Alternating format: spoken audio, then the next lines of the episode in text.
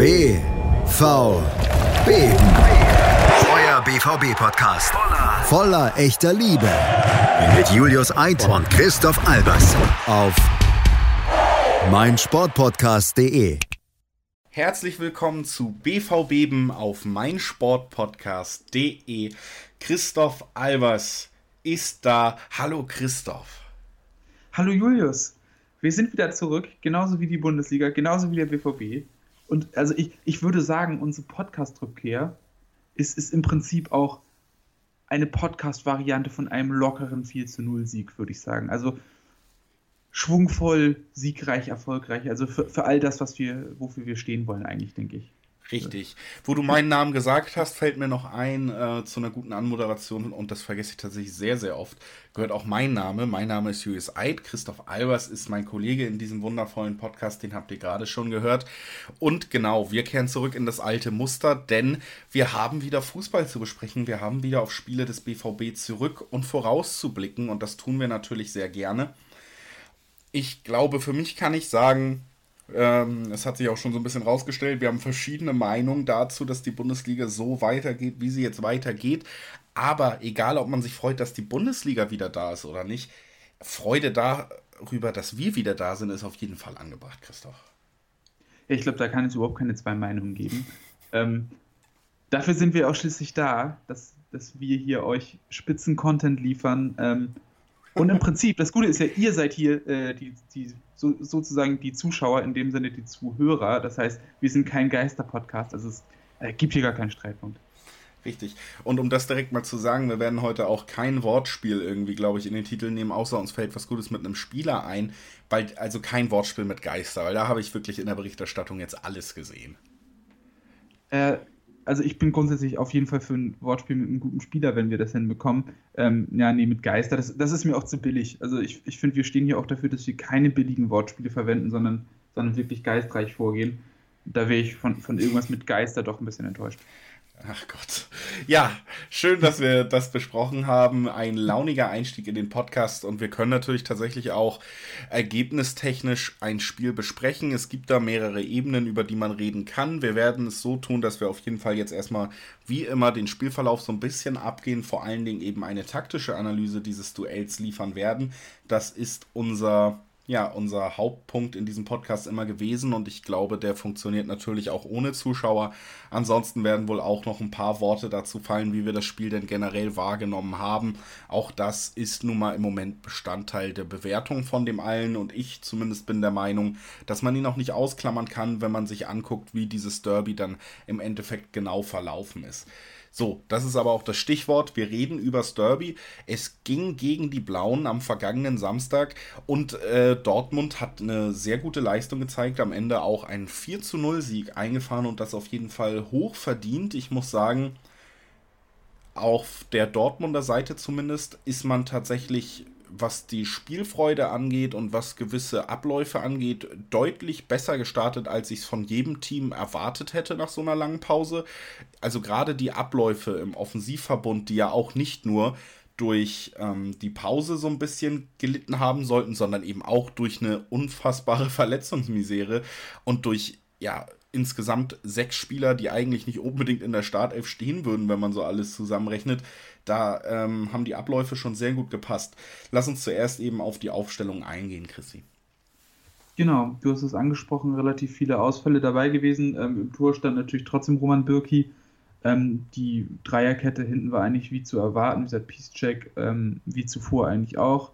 Auf der rechten Innenverteidigerposition Hummels aus der Mitte und Akanji links ähm, in der Dreierkette. Ähm, normalerweise war ja vor der Pause eigentlich Sagadu da gesetzt, ähm, der fiel ja bekanntermaßen aus. Dafür Akanji, denke ich, auch die Fällt auch bis Saisonende aus, hat Favre nach dem Spiel bestätigt. Stimmt, guter Punkt. Ähm, aber ich denke, ähm, Akanji dürfte da auch weiterhin die erste Wahl sein. Ähm, um das schon mal vorzugreifen, abgesehen von einer eher missglückten Klärungsaktion, hat er aus meiner Sicht auch ein ordentliches Spiel abgeliefert. Ähm, ich denke mal auch, auch, dass wir ihn da in Zukunft weiterhin sehen werden. Ähm, die Außenpositionen waren eigentlich wie üblich besetzt. Ähm, wieder Guerrero links, Hakimi rechts. Und in dem Zentrum, das war, glaube ich, so ähm, der Kernpunkt, ähm, Dahut und Delaney äh, für Witzel und Jan. Ähm, Witzel und Jan ja bekanntermaßen auch beide ausgefallen. Ähm, Delaney ähm, nach langer Verletzungspause wieder zurück. Ähm, Finde ich auch schön, hat mich gefreut, ihn mal wieder auf dem Platz zu sehen. Ähm, und daneben Mo, Mo Dahut. Ähm, Dahut war nicht unbedingt ähm, ja, mit zu rechnen. Ähm, viele haben ja damit gerechnet, dass Brand auf die 8 rückt. Da kam dann aber auch dazu, dass Jaden Sancho und äh, Giovanni Reina zumindest angeschlagen waren, sodass Brand auf jeden Fall ähm, davor benötigt worden ist. Deshalb der Hut auf die, auf die 8 gerückt und dann Brand Azar hinter ähm, Horland im gewohnten 3-4-3. Und ich muss sagen, das hat überraschend gut funktioniert. Und wo ich gerade schon bei, bei Sonderlob war, ähm, ich finde auch Moda Hut hat ein sehr, sehr anständiges Spiel gemacht und viel von dem gezeigt, ähm, was man sich von ihm eigentlich immer so erhofft. Ähm, wir haben es immer schon wieder angesprochen, so seine Entscheidungsfindung ist sicherlich seine Schwachstelle, aber ich finde in diesem Spiel ähm, war das nicht unbedingt zu sehen. Was ich vor allen Dingen bei der Hut auch, wenn wir bei dem Thema sind, recht interessant fand, war, dass man durch die ja, außergewöhnliche Atmosphäre auch tatsächlich gehört hat, wie viel der Hut geredet hat. Also auf der Doppelsechs hatte er, und das könnte man anders vermuten, wenn man die Typen sieht, im Vergleich Delaney und der Hut tatsächlich auch das Spiel gelenkt, hat immer wieder gefordert, nicht nur den Ball, sondern auch Nebenleute gestellt, Ansagen gegeben an die Abwehr, wo der Pass hingehen soll. Das war meiner Meinung nach tatsächlich ein recht auffälliger Punkt, der noch gar nicht so irgendwie angesprochen wurde. Man hat da sehr oft ihn reden gehört. Ja, fand ich auch bemerkenswert. Ähm, ich finde auch, dass das Zusammenspiel eigentlich von Delaney und Hut gut funktioniert hat. Ich glaube, dass von den Spielertypen her kommt das auch gut hin. Ähm, also, wie gesagt, ist durchaus eine Option, finde ich, für die Zukunft. Und ich würde mir wünschen, dass Hut tatsächlich nochmal die ein oder andere ähm, Gelegenheit bekommt, sich jetzt zu präsentieren, weil ich nach wie vor finde, dass er eigentlich ein Spieler ist, der von den Anlagen so gut ist, ähm, dass er eigentlich auch bei Borussia Dortmund Platz finden darf. Richtig, das äh, Problem mit der Entscheidungsfindung ist natürlich eklatant gewesen, immer in den letzten Jahren. Meiner Meinung nach auch der Hauptgrund, warum es nie so richtig zu, gereicht hat, dass er mal eine Chance wirklich nutzen konnte. Da muss man jetzt auch einfach weiter abwarten. Aber dass es ein guter Fußballer ist, das steht eben außer Frage und meiner Meinung nach in der jetzigen Situation auch gerade, wie der Gegner aufgetreten ist in verschiedensten Facetten, sei es taktisch, sei es fitnesstechnisch, sei es auch in der individuellen Fehlerquote, ähm, kommen solche Spieler natürlich auch im Spielertypen wie der Hut sehr entgegen, mit deutlich mehr Druck auf den Ball, wenn er selber führt, ähm, ist natürlich auch nochmal eine ganz andere Geschichte. Delaney neben ihm auf der Doppel-6 auch ein gutes Spiel gemacht. Vor allen Dingen, wenn man überlegt, wie lange der dann auch wirklich aus dem Spielbetrieb raus war.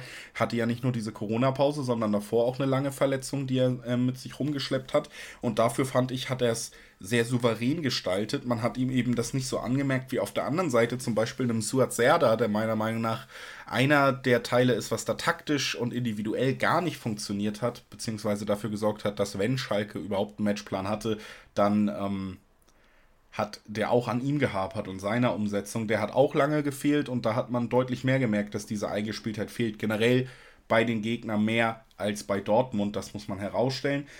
Das Spiel an sich, muss man sagen, ging tatsächlich so los, wie man es eher als ähm, ja, Kritiker des Wieder Wiederbeginns irgendwie hätte erwarten oder sich erdacht hat. Es war sehr abwartend. Es kam natürlich keine Intensität auf.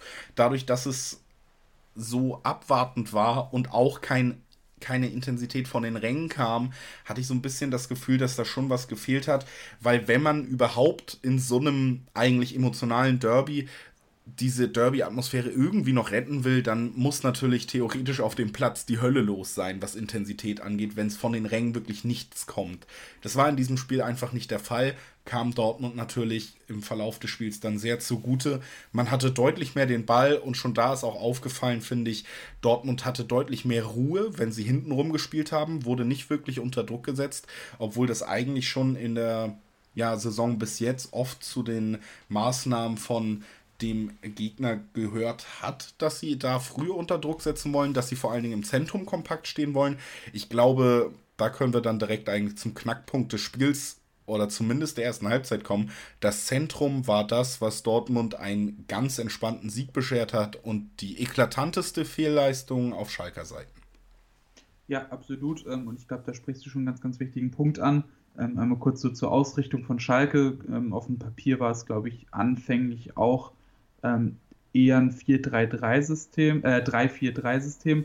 Ähm, sie haben mit einer Dreierkette hinten verteidigt, Ochipka und Kenny auf den Flügeln ähm, und Serda, McKenny haben eben im Zentrum gespielt, ähm, Harit links, Kadijuri rechts und äh, Rahman vorne drin.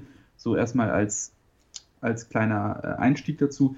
Ähm, und du hast es angesprochen, ähm, gerade die Abstimmung zwischen Serda und Kenny hat überhaupt nicht gut funktioniert. Ähm, Kenny ist, sehr tief geblieben, Serda ist immer wieder mit in die letzte Linie vorgerückt.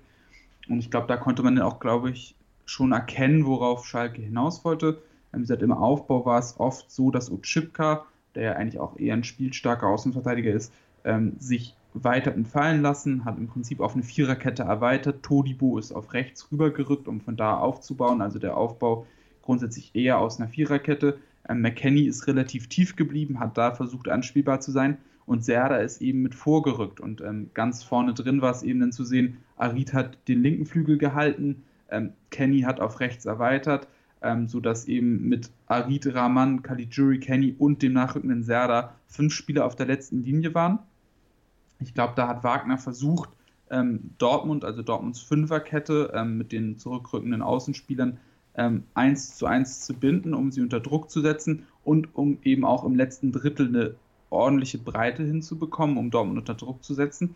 Das Problem war, dass die Verbindung aus dem Spielaufbau eben von der Viererkette plus McKenny zu diesen fünf überhaupt nicht gegeben war. Dadurch hatten sie sehr wenig Möglichkeiten, ähm, vorne überhaupt Anspielstationen zu finden. Und bei Ballverlust fehlte halt einfach die zentrale Absicherung. Da hat man gesehen, dass McKenny im Grunde allein den Raum vor der Viererkette verteidigen musste, um eben zu warten, dass die, dass die übrigen Spieler zurückrücken.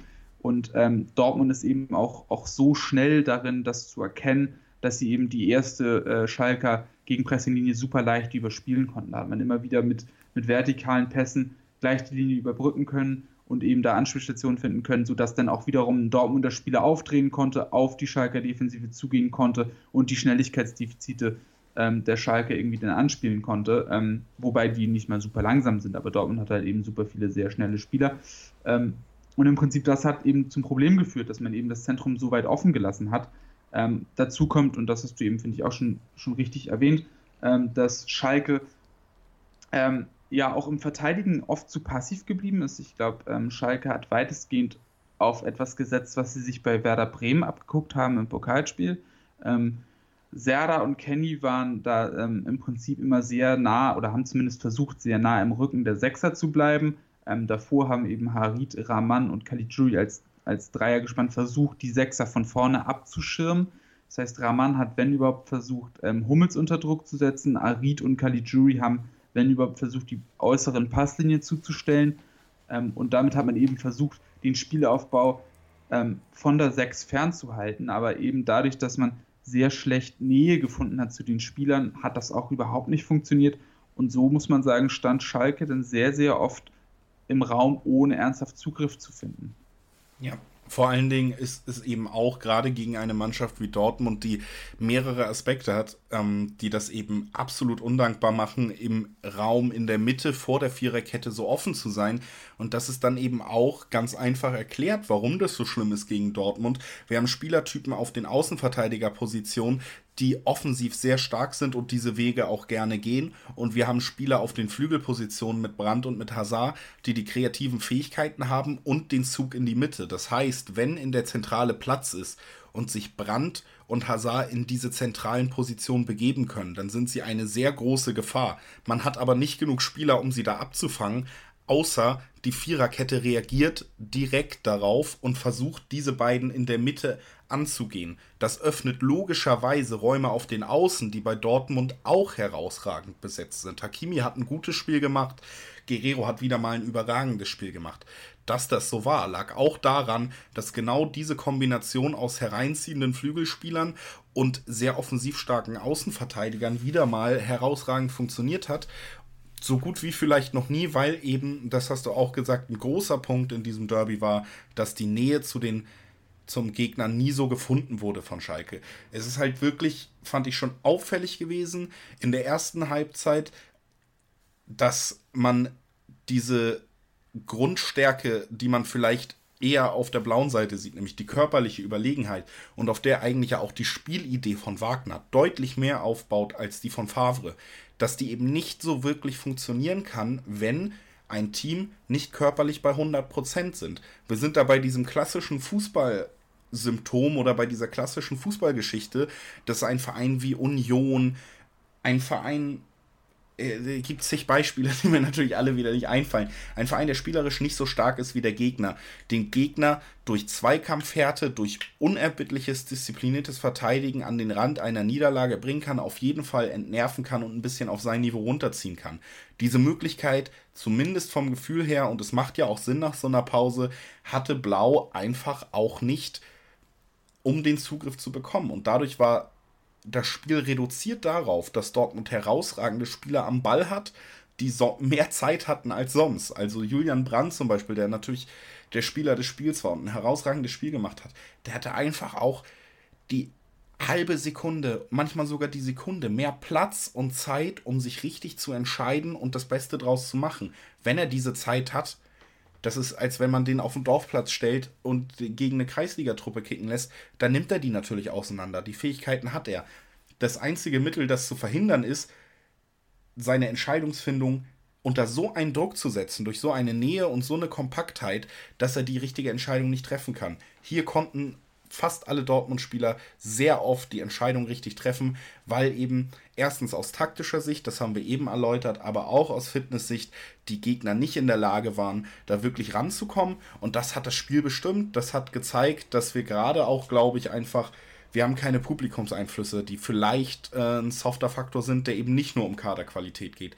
Wir haben Mannschaften, die auf absolute Körperlichkeit setzen, die nicht diese absolute Körperlichkeit sich erarbeiten konnten in den letzten Wochen. Und das spricht alles dafür für etwas, was ich zum Beispiel auch im Bully Special schon ein paar Mal gesagt habe in der letzten Woche, dass Mannschaften, die auf dem Papier die besseren Fußballer haben, einen Vorteil haben durch diesen Restart. All das habe ich auch in diesem Spiel deutlich bestätigt gesehen. Man muss sagen, dass zum Beispiel Union Berlin gegen Bayern dann am Folgetag es besser gemacht hat als zum Beispiel ähm, Gelsenkirchen. Das liegt vielleicht aber auch daran, dass der taktische Plan besser war. Der war nämlich auch wirklich schwach. Auch das hast du äh, schon schön ausgeführt. Im Endeffekt, also alles, was man zusammenzählt, ein absolut logisches Ergebnis, was sogar hätte höher ausfallen können, wenn man selber vielleicht noch ein bisschen fitter und ein bisschen mehr Zug gehabt hätte. Da sprechen wir jetzt gleich drüber über die Tore, wie sie entstanden sind. Wir machen eine ganz kurze Pause. Bleibt gerne dran. Schatz, ich bin neu verliebt. Was? Da drüben. Das ist er. Aber das ist ein Auto. Ja, eben. Mit ihm habe ich alles richtig gemacht. Wunschauto einfach kaufen, verkaufen oder leasen. Bei Autoscout24. Alles richtig gemacht. So, und da sind wir wieder bei BV Beben auf meinsportpodcast.de. Eben haben wir das Spiel so ein bisschen ja taktisch und auch physisch tatsächlich mal auseinandergenommen. Meiner Meinung nach eben ein größerer Punkt, als wenn wir über ein Spiel reden, wo alle top trainierten Athleten seit Wochen im perfekt austarierten Training sind. Das ist nun mal nicht der Fall und das hat man gemerkt. Das haben wir eben gerade besprochen, Christoph. Jetzt können wir natürlich aber auch mal auf Einzelaktionen eingehen. Erstens, Einzelaktion, bevor wir zu den Toren kommen, auch nochmal dieser fehlende Druck, über den ich eben schon so ein bisschen geredet habe. Den hat man natürlich auch in der Abwehrreihe von Dortmund gemerkt. Also Nakamji hat viel öfter dann auch mal die Drehung um den anlaufenden Stürmer genommen, weil der eben nicht mit dem Zug, dem Tempo und dem Zwang der nachrückenden anderen Gegner ankam.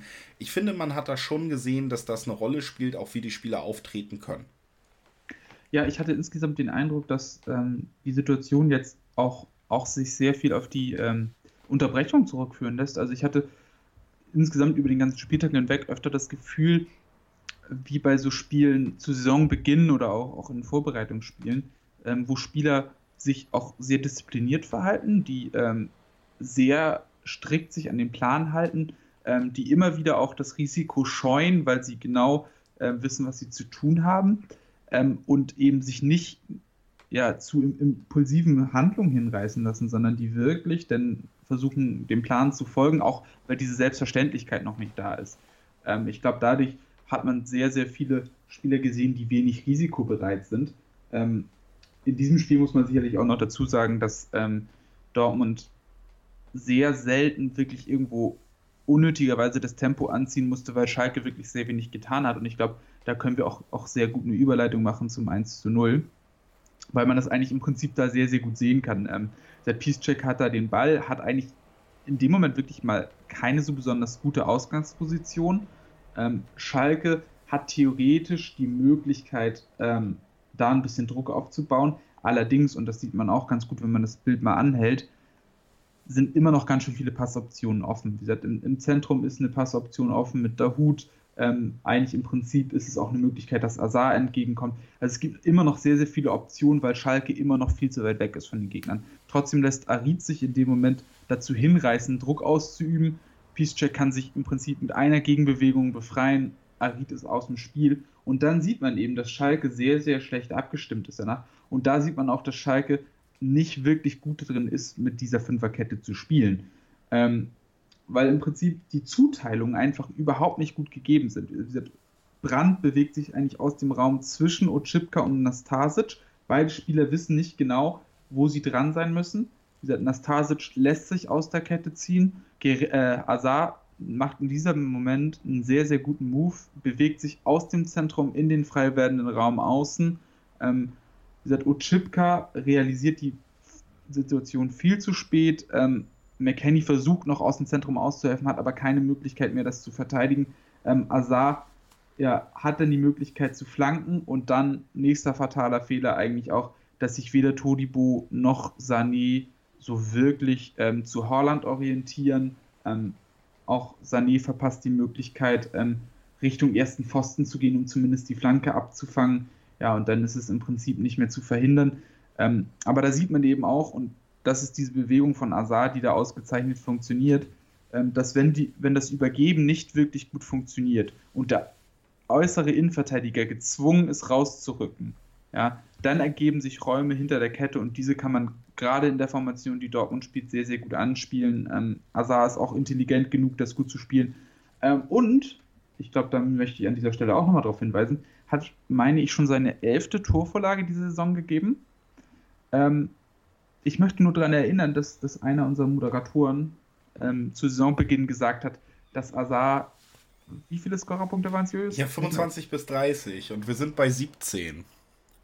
Ja, ich wollte nur noch mal darauf hinweisen, dass du da. Ich habe das heute überprüft, wie viel er hat tatsächlich, weil das Ganze auch zusammenhängt mit dem mittlerweile Chefredakteur von Sport 1, Pit Gottschalk, der mir dafür eine Kiste Bier versprochen hat, wenn das so kommt. Deswegen habe ich es heute noch mal überprüft, damit ich da auf jeden Fall auf dem Laufenden bin und hoffe, Hazard wird noch ein paar fantastische Spiele erleben jetzt in nächster Zeit.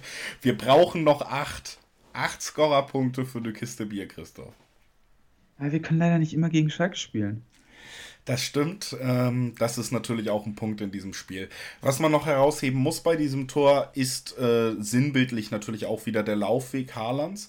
Hollands, ähm, der diese Laufwege wirklich über 90 Minuten zeigt und das sind einfach Laufwege, die sind Albträume für eine eh schon ja schlecht unterstützte Innenverteidigung, da er mit jedem Laufweg ein bis zwei Innenverteidiger bindet. Die Wege sind immer clever, die Wege sind immer mit Zug und vor allen Dingen sind es immer Wege, die auch Sinn machen. Also es ist immer so, dass der Verteidiger dranbleiben muss. Du kannst ihn nicht gehen lassen in der Art, in der er anläuft, weil es jedes Mal sonst zu einer gefährlichen Situation führen könnte. Es ist kein Laufen des Laufenwillens. Es ist wirklich, es hat alles Hand und Fuß, wie Haaland sich im Raum bewegt, wie er anläuft, welche Wege er geht. Und jeder dieser Wege wenn er ihn nicht selber dann bekommt und diesen Weg zu Ende gehen kann in Form eines Abschlusses, sorgt zumindest auf einer anderen Position für eine Lücke, die man nutzen kann. Und deswegen ist dieser Stürmertyp und in der Art, in der er das tut, auch für ein Team wie Dortmund die perfekte Besetzung, weil man genug Qualität auf den anderen Positionen drumherum hat, dass jeder andere auch diese Lücken nutzen kann, die er schafft. Und das macht er in Perfektion, hat sich hier auch mit dem 1 zu 0 belohnt auch ähm, wie immer souverän abgeschlossen. Man kann nichts anderes sagen, als dass das wirklich ein fantastischer Spieler ist, der da bei Dortmund im Sturm steht, aber ähm, dass auch viele fantastische Spieler um ihn herum sind. Unter anderem auch äh, Rafael Guerrero, der das 2-0 erzielt. Ja, und auch da war wieder der Ausgangspunkt Haaland, das muss man auch vielleicht dazu sagen. Genau, ja. Ähm, der da tatsächlich die Muße hat, äh, Schubert anzulaufen, sicherlich auch berechtigt. Schubert hat wieder einen sehr unsicheren Eindruck hinterlassen ähm, Haaland hat da Druck gemacht. Schubert macht auch prompt den Fehler, ähm, schlägt den Ball lang, ähm, macht es allerdings nicht besonders gut. Ähm, der Ball kommt sehr flach ähm, im Mittelfeld zu der Hut, der auch zugegebenermaßen gut reagiert, geht direkt nach vorne, nimmt die Dynamik auf, sucht den Pass zu Brand, der auch im Zentrum wirklich wieder keinen Druck bekommt, weil Todibo in der Situation gezwungen ist zu entscheiden. Er kann entweder rausrücken, versuchen Brand unter Druck zu setzen, würde dann aber gleichermaßen die Außen aufmachen, wo dann eben Guerrero ist. Hm, er entscheidet sich leider irgendwie so für keine Sache so richtig, kommt also auch nicht mehr in Zweikampf mit Guerrero und ähm, der schließt ziemlich cool für, einen äh, linken, linken Mittelfeldspieler, Außenverteidiger ab ins rechte untere Eck. Ähm, wirklich auch ein sehr guter Abschluss, wie ich finde. Ähm, und das zeigt auch, dass er gerade auch in der Offensive über eine gewaltige Qualität verfügt. Also ähm, Situation gut wahrgenommen, technisch sauber mitgenommen, technisch sauber abgeschlossen. Ähm, aus meiner Sicht auch ein Spieler, der absolut alles kann und technisch wahrscheinlich sogar einer der besten bei Dortmund ist. Sogar einer der besten der Bundesliga, würde ich behaupten. Ja. Also da bringt er wirklich alles mit und das hat er hier dann auch gerade in diesem Abschluss wieder gezeigt. Resultiert genau aus einem Fehler im Aufbau von Schubert. Gut ist natürlich auch direkt die Überleitung zum dritten Tor. Ich möchte nur sagen, egal für welchen Verein man spielt, und es ist natürlich hier ein Verein, für den man wenig Sympathien hegt. Es ist natürlich ein junger Spieler und ich möchte mich da verwahren, wirklich irgendwie öffentlich Häme auszuschütten. Deshalb einfach nur, ohne das weiter auszuführen, auch beim 3 zu 0 sah nicht gut aus. Das war direkt nach der Halbzeit dann, dass Dortmund eben das Spiel zugemacht hat. Eigentlich hatte Gelsenkirchen da ab ähm, der 45. also ab der zweiten Halbzeit eben versucht, mit einer Umstellung mehr Zugriff zu bekommen. Man konnte allerdings, wie gesagt, nicht wirklich rausfinden, ob das noch was gebracht hätte, denn ähm, die Reaktion mit einer Umstellung war natürlich zwangsläufig. Wir haben darüber geredet, warum das in der ersten Halbzeit absolut gar nicht funktioniert hat. Aber das Ganze war eben nur noch eine Randnotiz, wenn in der 48. Minute ein sehr, sehr leicht herausgespielter Konter, der vor allen Dingen eben auch nochmal die verschiedenen Punkte, die wir eben angesprochen haben, was beim Gegner überhaupt nicht lief, zusammen aufgezeigt hat. Vor allen Dingen auch die, das fehlende Tempo in den letzten entscheidenden Metern, das schlecht besetzte Zentrum, was sich da immer noch aufgetan hat, trotz Umstellung und auch eben eine, eine Umschaltbewegung, die absolut untypisch ist. Man muss ähm, Wagner gerade in der Rückrunde als Trainer nicht vieles zugute halten, aber dass eine disziplinierte, geschlossene Umschaltbewegung zu einem absoluten Grundelement seiner Spielidee gehört, das kann man nicht abstreiten. Und da hat man hier auch nochmal gesehen, dass es überhaupt nicht funktioniert hat. Hazard nimmt sich den Ball, schließt mittig halb hoch ab. Keine Ahnung, war jetzt, jetzt ehrlich gesagt, war es nicht grandios. Ähm, kann man auf jeden Fall halten, aber dann fällt es 3 zu 0 in der 48. Minute mit dem Spielverlauf vorher, mit dem mit der nicht vorhandenen Möglichkeit, dass überhaupt sowas wie von den Rängen nochmal Nervosität oder Druck aufkommt, mit einer Dortmunder Mannschaft, deren Abläufe einfach sehr gut saßen und die Spielfreude gezeigt haben, denen man angemerkt hat, dass sie deutlich mehr Spaß auch daran haben mittlerweile an diesem Spiel, als dann eben auch bei einem 3 zu 0 der Gegner, war das Ding durch in der 48. Minute, das 3 zu 0 von Torgen Hazard, der ein tolles Spiel gemacht hat, ähm, war das Ding entschieden. Ja, absolut. Wie gesagt, ich finde bei dem Tor auch, auch wirklich bezeichnend, ähm, Arid und äh, Caligiuri verdaddeln am Strafraum den Ball wirklich ohne jegliche Entschlossenheit. Also ich weiß auch nicht, wo sie dahin wollten, aber es war auch, auch sehr wenig überzeugend vorgetragen. Delaney geht dazwischen. Und ich finde es immer wieder beeindruckend, dass Brandt sofort Fahrt aufnimmt, sofort vertikal startet, ähm, nimmt den Haaland mit, was natürlich auch lustig war, dass, dass ähm, Sané und ähm, oder beziehungsweise dass der Zusammenprall mit Haaland Sané auch komplett aus dem Spiel genommen hat. Dadurch hat sich natürlich dann auch noch ein Raum eröffnet. Die Absicherung war komplett dahin. Ähm, aber Brandt bleibt dann eben auch wach. Ne? Der bleibt voll drauf, auch wenn Haaland da liegt. Ähm, dann spielen sie es gut aus. Und zumindest zur Ehrenrettung von Schubert muss ich sagen, habe ich auch gar nicht unbedingt damit gerechnet, dass Azad ihn direkt abschließt. Ich fand, das war, war eine relativ komische Entscheidung, weil es immer noch eine 2 gegen 2 Situation war. Ähm, ich finde, die Schussposition war nicht optimal, aber er macht es ganz gut und ja, gut. Ähm, über den Torwart muss man da vielleicht auch nicht sprechen. Ich muss, muss da auch hier auf jeden Fall beipflichten. Ähm, Schubert tut mir auch insgesamt ein bisschen leid. Ich glaube, ähm, die Situation rund um den Nübeltransfer, ähm, wie das Ganze auch kommuniziert wurde, ist für einen jungen Spieler wie ihn sehr, sehr ärgerlich. Ähm, auch gerade mit seiner Wechselgeschichte von Dynamo Dresden aus. Ähm, ja, dann immer, immer wiederkehrende Fehler und du setzt dich dann irgendwann selbst unter Druck und ich glaube, ich glaube, er verkrampft da mittlerweile auch und ähm, das wünscht man sicherlich niemandem, auch keinen Schalke-Torwart, ähm, auch wenn es sicherlich an diesem Tag zu unserem Vorteil war. Ähm, aber du hast absolut recht. ja, also in der Situation hat es mich auch gefreut.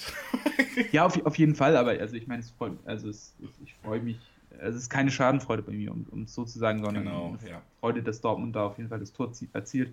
Ähm, aber du hast absolut recht, ab, ab dem Zeitpunkt war das Spiel eigentlich komplett durch.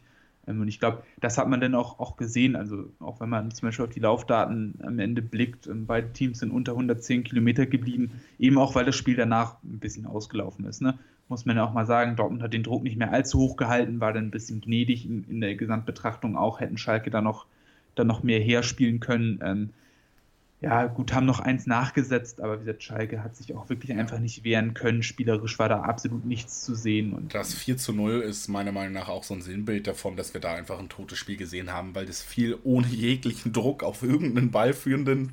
Man war schon sehr nah am 16er des Gegners, trotzdem war der Druck nicht da und dann kombiniert man sich wirklich auch so frei, dass Guerrero da also der hätte sich ja noch mal kurz hinsetzen können und sich noch mal überlegen können, was er macht.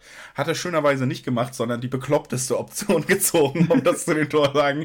Und ihn wirklich mit dem linken Ausriss im Umfallen noch irgendwie um die Ecke gekriegt. Wunderschönes Tor. Ich, ganz ehrlich, auch da sieht man seine technische Stärke, weil das ist tatsächlich ein Versuch, fast ich stell mal jeden Bundesligaspieler dahin, der das so dann mit dem Außenriss mit seinem starken Fuß meinetwegen machen will. Die Hälfte fällt um und schießt den Ball zur Eckfahne. Ja, ich muss aber auch sagen, hätte er ihn nicht gemacht, wäre ich auch echt sauer auf ihn. Also wirklich, das, also, den musst du da nicht mit dem linken Ausriss nehmen, aber er wollte das sehr gerne. Ähm, ich glaube, ich glaub, der geneigte Amateurfußballer würde dann sagen, den rechten hat er wahrscheinlich nur zum Stehen, aber da er hingefallen ist beim Schuss, kann man nicht mal das wirklich sagen. ähm, aber auch, auch bezeichnend, ne, dass Kenny dann auch wieder das, das Abseits um Meter aufhebt, weil er gepennt hat. Gesagt, absolut fahrlässiges Abwehrverhalten. Auch, dass niemand Druck macht auf Haaland. Also stimme ich dir vollkommen zu das Spiel war absolut tot, Schalke war leblos, ähm, hat sich nicht mehr aufraffen können und ähm, hat wirklich ja alles vermissen lassen. Ich finde, ich meine, man, man, will ja nicht überkritisch sein, ne? aber ich muss sagen, also die Leistung oder die Nichtleistung der Schalke hat auch meine Freude so ein bisschen getrübt, weil, weil so ein bisschen Gegenwehr erhofft man sich denn ja doch schon. Auf jeden Fall. Also ich finde auch, dass das so ein bisschen Einfluss auf die Bewertung des Spiels hat. Ist, man stellt sich ja oft die Frage, war ähm, war der Gegner so schlecht oder waren wir so gut? Das hört man ja wirklich oft und kann man auch immer ausdiskutieren so ein bisschen. Aber ich finde, bei dem Spiel muss man auf jeden Fall auch festhalten, dass der Gegner so schlecht war. Und aufgrund der besonderen Situation auch wirklich ungewöhnlich schlecht. Also da waren ja nicht nur die taktische Fehler und nicht nur ähm, zum Beispiel Suat Serda, der seine Rolle in diesem System einfach nicht so erfüllt hat, wie er sie sollte. Deswegen gab es ja auch diese Abstände und Lücken. Es gab auch, also auch das allgemeine Fitnesslevel hat es einfach unmöglich für die Gelsenkirchner gemacht, überhaupt ihre Spielidee, die sie seit Monaten unter dem neuen Trainer versuchen umzusetzen, umzusetzen. Und das kann man hier nicht abstreiten. Es wirkte wie ein Trainingsspiel. Lobend kann man trotzdem auf der anderen Seite erwähnen, dass natürlich nicht nur der Gegner schlecht war, sondern Dortmund auch gut. Ich habe es ganz am Anfang dieses Podcasts schon gesagt. Sehr wichtig und sehr schön zu sehen war, dass viele Abläufe da waren. Gerade in der Offensive, dass Spielfreude da war, dass man auch diese ganzen Ausfälle halt wirklich locker weggesteckt hat, was den Ballfluss angeht. Also, dass da nicht irgendwie dann so ein so ein Stopp in der, in der Ballführung, im Ballbesitz war, weil Delaney und der Hut, die beide ewig diese Position quasi nicht gespielt haben, da waren. Dass es alles gut funktioniert hat, dass man mit Spielfreude wiedergekommen ist, dass man sich auch belohnt hat und dass man, also ich finde, man kann von der kommende, von der Saison jetzt noch, wie sie weiterlaufen wird, halten, was man will. Aber wenn man ergebnistechnisch guckt und wie das Spiel aussah und wie sich andere Mannschaften präsentiert haben, dann würde ich sagen, war das schon ein Statement in Richtung, Leute, Champions League machen wir schon. Also da brauchen wir uns keine Sorgen machen. Nee, absolut nicht. Also was, was mich da schon sehr beruhigt war, die hohe technische Qualität, die Dortmund an den Tag gelegt hat. Ähm, ich finde, das war bei anderen Teams durchaus anders. Ähm, wie gesagt, da hat man, hat man finde ich, auch gesehen, dass sie nicht so im Rhythmus sind, aber ich finde, bei Dortmund war das sehr, sehr ansehnlich. Ähm, das liegt natürlich auch an der hohen individuellen Qualität, die Dortmund da einfach auch auf dem Platz hat. Ähm, aber das hat sehr gut funktioniert. Du hast es angesprochen, die Abläufe haben auch sehr gut funktioniert. Ähm, bestimmte, ja, das, das Positionsspiel allgemein hat, finde ich, sehr gut funktioniert. Ne? Also die Spieler wussten, was sie zu tun haben, ähm, haben, haben sich sehr gut verhalten, haben sich sehr gut in den Räumen verhalten und ähm, ich glaube, da muss man dann auch mal sagen, dass das auch durchaus ein Verdienst von Lucien Favre ist, der auf, auf sowas sehr, sehr viel Wert legt und der ja auch sich nicht zu schade ist dafür, solche Abläufe immer und immer wieder zu trainieren, bis das wirklich sitzt. Ich glaube, die Spieler haben das extrem doll verinnerlicht. Ähm, ich denke mal, dass man daran auch nochmal ähm, hart dran gearbeitet hat, ähm, dass man die Pause auch gut genutzt hat. Ich glaube, das Gefühl hat sich da auch bestätigt, ähm, dass da gut gearbeitet wurde. Ähm, und ja, wie gesagt, ich, ich glaube auch tatsächlich nicht, dass es ähm, um die Champions League-Qualifikation geht. Gesagt, zum Beispiel hat man auch gesehen, dass, dass Leipzig da durchaus Probleme hat. Ähm, ich glaube, ähm, Gladbach hatte es in erster Linie auch mit einem sehr schwachen Frankfurt zu tun. Ähm, ja, und Leverkusen äh, hat es auch mit einem nicht so guten Gegner zu tun. Ja, gut, Bremen wollte ja nicht mal, ne? Also ein bisschen wie Schalke. Ähm, aber also ich glaube, dass man, ähm, ohne jetzt zu weit vorgreifen zu wollen, aber ich glaube, dass es schon noch darum gehen kann, ähm, jetzt auch um die Meisterschaft Also ich meine, es sind nur vier Punkte. Ich habe mir auch Bayern komplett angeguckt. Ähm, war zwar durchaus souverän, aber jetzt wirklich auch relativ glanzlos gegen sehr engagiertes Union. Also wie gesagt, ich glaube, ähm, das ist schon noch irgendwie so, so der Wettbewerb, in dem man drin ist. Ne? Also, man hat ja auch das direkte Duell noch, das darf man nicht vergessen. Aber ob das ich, jetzt gut ist? Ja, erstens das. Zweitens muss ich auch ganz ehrlich sagen, ich habe keine Ahnung, ob und wann diese Saison wirklich zu Ende ist. Also gibt es wirklich 34 Spieltage. Das kannst du einfach nicht vorhersehen. Ah, ich würde das jetzt erstmal, also solange ich nichts anderes weiß, würde ich davon ausgehen tatsächlich. Ja, aber es ist ja wirklich, also es kann jeden Tag was passieren, was es direkt beendet. Ne? Und dazu, gut, fand ich die Münchner tatsächlich auch nicht so überragend in ihrem Auftritt. Man muss aber auch dazu sagen, dass es nur eine Mannschaft in der Bundesliga gibt, die sich einfach sagen kann, wir haben auch gar keinen Bock und gewinnen halt trotzdem souverän. Und das kann wirklich nur München. Ich finde so die, man muss eben auch nochmal sehen, wenn Dortmund ein bisschen mehr getestet wird jetzt. Sie hatten wirklich einen sehr schwachen Gegner. Im Endeffekt äh, ist mein Fazit so ein bisschen unter diesem Spiel auch einfach, dass Dortmund, und dafür haben sie Lob verdient, große Stärken hat, eine gute Fußballmannschaft sind und die haben sie gut ausgespielt. Auf der anderen Seite muss man aber auch sagen, dass Dortmunds Schwachstellen, die man über die ganze Saison gesehen hat und um die man sich Sorgen macht, eben nicht einmal angegangen wurden. Das heißt, da kann man einfach noch kein Fazit ziehen. Positives gab's, Negatives gab's nicht, aber dass es nichts Negatives gab, das würde ich tatsächlich dann fast sogar eher der extrem ähm, überschaulichen Leistung des Gegners zuschreiben.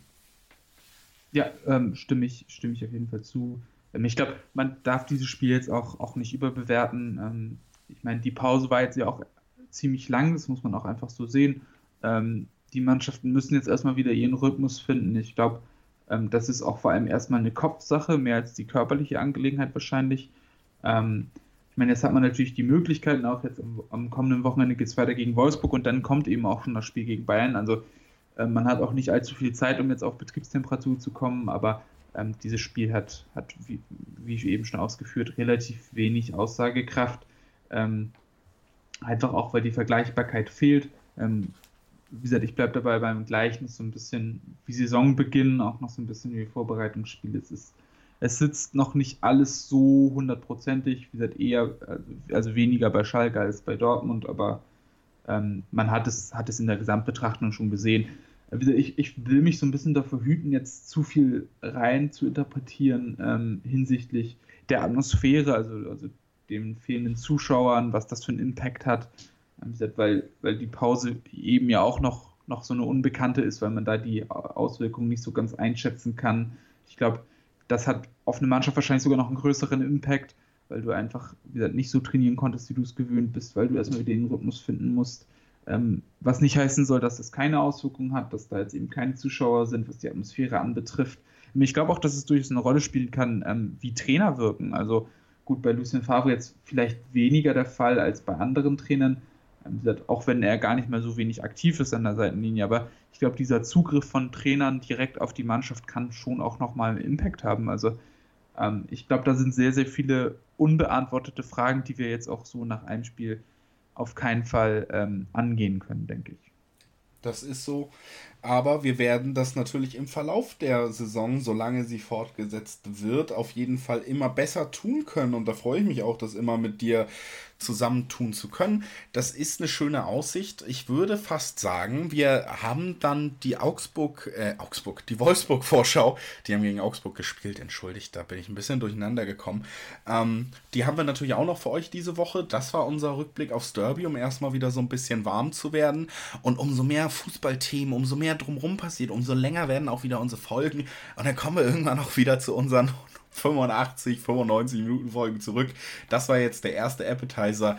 BVB ist back, Bitches. So, Christoph, ich danke dir für deine Zeit. Ja, es äh, war mir wie immer ein Fest und ich glaube, wir beenden das, wie wir begonnen haben, mit so einem leicht unangenehmen Touch. Richtig. Ich möchte mich bei allen Zuschauern bedanken und entschuldigen, dass ich sie gerade Bitches genannt habe. Verzeiht mir, wir lieben euch wirklich sehr. Wir sind dankbar für jeden, der zuhört. Bleibt uns gewogen. Nehmt das Bitches nicht so ernst. Es tut mir wirklich leid. Und passt auf euch auf. Wir hören uns bald wieder. Schatz, ich bin neu verliebt. Was? Drüben. Das ist er. Aber das ist ein Auto. Ja, eben. Mit ihm habe ich alles richtig gemacht. Wunschauto einfach kaufen, verkaufen oder leasen. Bei Autoscout24. Alles richtig gemacht. B. V. B. Euer BVB-Podcast. Voller, voller echter Liebe. Mit Julius Eid und Christoph Albers. Auf meinsportpodcast.de. Schatz, ich bin neu verliebt. Was?